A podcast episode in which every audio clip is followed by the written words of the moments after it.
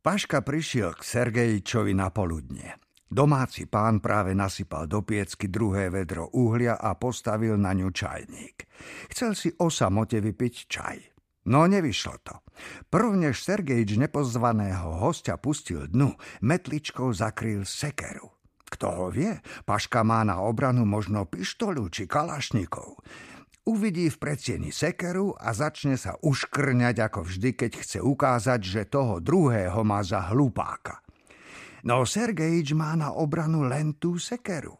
Na noci ju dáva pod posteľ a potom spí hlboko a pokojne. Pravda, nie vždy. Sergejič otvoril Paškovi dvere. A v tej chvíli sa v ňom prebudili spomienky a tie okamžite na suseda zo Ševčenkovej ulice vychrlili kopu sťažností, ktoré tuším nikdy nebudú premlčané. Napríklad, aká svinia bol Paška v škole, ako sa bíjal, žaloval učiteľom, nedal odpisovať. Za tých 40 rokov mu to Sergejič už mohol odpustiť a na všetko zabudnúť. Odpustiť, hádam aj hej, ale zabudnúť, keď v ich triede bolo sedem dievčat a len dvaja chlapci, on a Paška? Sergejič nemal v triede priateľa, mal len nepriateľa. Aj keď slovo nepriateľ znie ako si príliš tvrdo a príliš vážne.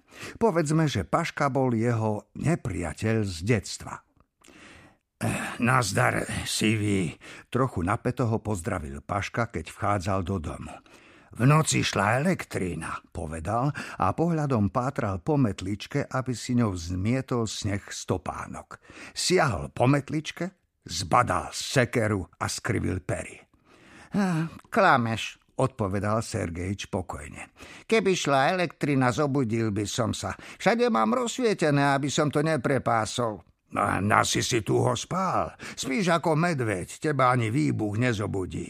A elektrina bola len pol hodiny. Aha, ukázal na mobilný telefón. Stihol som si ho nabiť. Nechceš niekomu zavolať? Mm, nemám komu. Dáš si čaj? Odkiaľ máš čaj? Od baptistov. Nevrav, začudoval sa Paška. A mne sa už dávno minul. Sadli si k stolu, paška chrbtom k piecke. Od nej a jej železnej rúry, čo mierila k stropu, šlo teplo. E, prečo je taký slabý? Zavrčal Paška, keď nazrel do šálky. A hneď sa spýtal už prívetivejšie. E, nemáš e, dačo podzub? Sergejič sa zachmúril. Mne humanitárnu pomoc po nociach nevozia. Len mne. A čo ti vozia? Nič mi nevozia.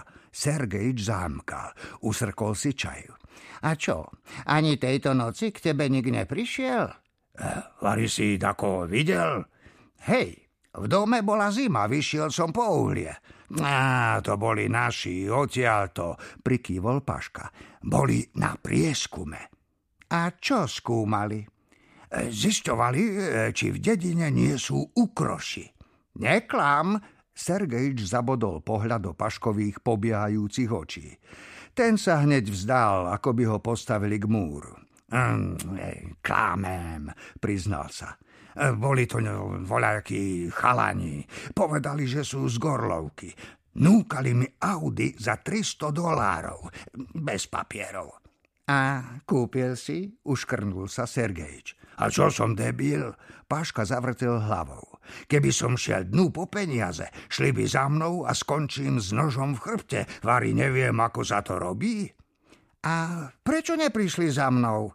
E, povedal som im, že som v dedine sám.